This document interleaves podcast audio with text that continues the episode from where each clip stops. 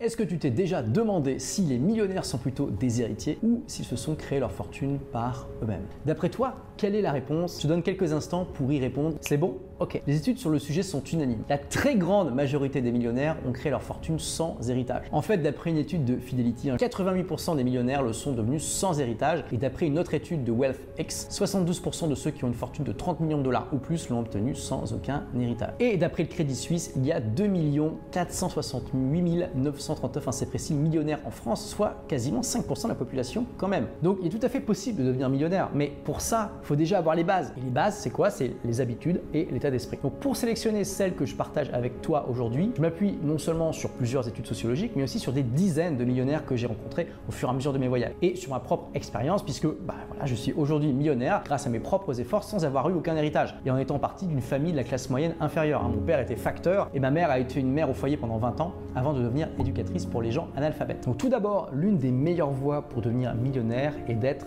entrepreneur. D'après l'étude sociologique relatée dans le livre The Millionaire Next Door, deux tiers des millionnaires sont des entrepreneurs. Alors ça ne veut pas dire qu'il n'est pas possible de devenir millionnaire en étant employé, ni qu'être entrepreneur fait automatiquement de toi un millionnaire, loin de là. Simplement que tu as davantage de chances de devenir millionnaire en étant entrepreneur. Alors j'ai pas rentré dans le détail de comment avoir une idée de business et de comment faire en sorte euh, qu'il cartonne. Si ça t'intéresse, je t'offre un livre en complément de cette vidéo, je t'en parle à la fin. Ensuite, le plus important, c'est de dépenser moins que ce que tu gagnes. Ça peut paraître évident et ça l'est, mais en même temps, il y a beaucoup de personnes qui se rendent compte que lorsqu'elles ont une augmentation de salaire, eh bien, les dépenses augmentent aussi inexplicablement. Donc fais bien attention à ça. Je te recommande, dès que tu touches ton salaire, chaque mois, d'immédiatement en investir 10% avant de commencer à dépenser quoi que ce soit. D'ailleurs, ça peut paraître surprenant, mais beaucoup de millionnaires en fait sont indistinguables des gens de la classe moyenne parce qu'ils sont frugaux et vivent très largement en dessous de leurs moyens. En fait, à 75% des millionnaires qui payent jamais plus de 200 dollars pour une paire de chaussures et 50% qui payent moins de 140 dollars. Il y a 50% des millionnaires qui payent moins de 235 dollars pour une montre et seulement 25% qui payent plus de 1125 dollars pour une euh, montre. Et 70% des millionnaires ne paieront jamais plus que 30 000 dollars pour une nouvelle voiture. Hein. Et seulement 5% vont payer plus de 57 000 dollars pour une voiture. Eh, ça peut paraître surprenant. Et du coup, tu vas me dire, ok, mais si c'est pas pour s'acheter des euh, meilleurs objets que les autres, à quoi ça sert d'être millionnaire? Excellente question. Mais la première raison, c'est d'être indépendant financièrement, d'être libre. En fait, la plupart des millionnaires pensent que l'indépendance financière, c'est plus important que de montrer euh, un statut social haut avec des objets. En fait, la plupart des millionnaires préfèrent s'acheter des expériences plutôt que des objets. Et la plupart des millionnaires également veulent être maîtres de leur argent plutôt que d'en être l'esclave. Ça veut dire donc de ne pas être encombré par des objets qui servent à rien, de ne pas être trop habitué à un niveau de luxe. Également, les millionnaires s'éduquent régulièrement tout au long de leur vie. En lisant notamment beaucoup de livres pratiques, en investissant en des formations, en ayant des mentors. Donc commence par lire des livres pratiques sur l'entrepreneuriat et le développement personnel par exemple. Ensuite, les millionnaires savent investir intelligemment et ont plusieurs sources de revenus. Ils s'éduquent sur ce que sont de bons investissements et investissent en général dans la bourse, dans l'immobilier, dans d'autres entreprises. Ils font en sorte de ne pas dépendre d'une seule source de revenus, ça c'est très important. Ils ont également un fonds d'urgence très liquide en général du cash hein, dans, des comptes en banque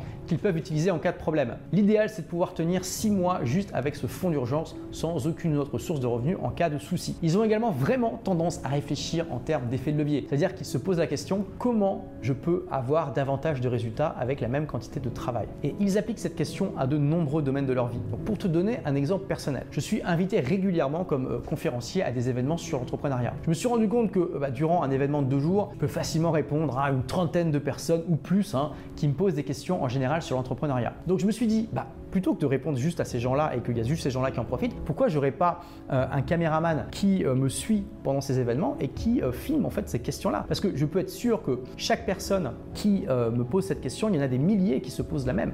Et c'est exactement ce que j'ai fait. Sur ma chaîne, j'ai beaucoup de vidéos comme ça qui ont été tournées dans ce contexte. Ensuite, beaucoup de millionnaires font super attention à leur santé. Hein. Ils font du sport, ils font de la méditation. Ils savent que s'ils n'ont pas un corps performant, ils vont pas non plus avoir un esprit performant. C'est extrêmement rare d'avoir des qui atteignent un niveau vraiment haut et qui ne font pas du sport régulièrement. En général, d'ailleurs, ils ont des coachs sportifs qui les aident à se dépasser. Moi, par exemple, bah, je fais euh, de la musculation deux à trois fois par semaine, euh, du yoga une fois par semaine et aussi du surf. C'est super sympa. Et puis, je veux dire, Il y a des centaines, des milliers d'études scientifiques qui prouvent que faire du sport, euh, ça te rend plus performant physiquement, mais aussi mentalement, ça te permet d'être plus heureux, de vivre plus longtemps, donc il n'y a vraiment pas de raison de ne pas en faire. Mais surtout, le plus important, c'est que tous ces millionnaires ont fait quelque chose d'imparfait plutôt que d'attendre le moment parfait pour agir qui bien sûr n'arrive jamais. Tous ces millionnaires ont choisi l'action plutôt que l'inaction et quand tu regardes autour de toi, tu peux voir que la plupart des gens n'agissent pas. Le premier principe de base si tu veux devenir millionnaire, c'est de ne pas faire partie de la majorité qui ne fait rien et de faire partie de la minorité qui agis.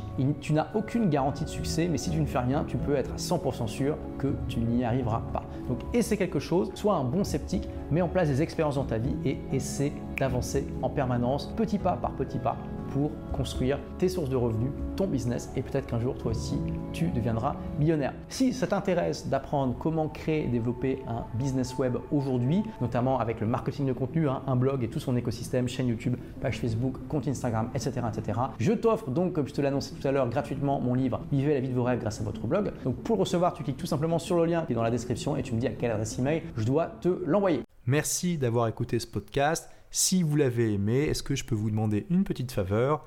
Laissez un commentaire sur iTunes pour dire ce que vous appréciez dans le podcast tout simplement. Ça aidera d'autres rebelles intelligents comme vous à trouver le podcast et puis à être inspirés tous les jours ou presque par lui.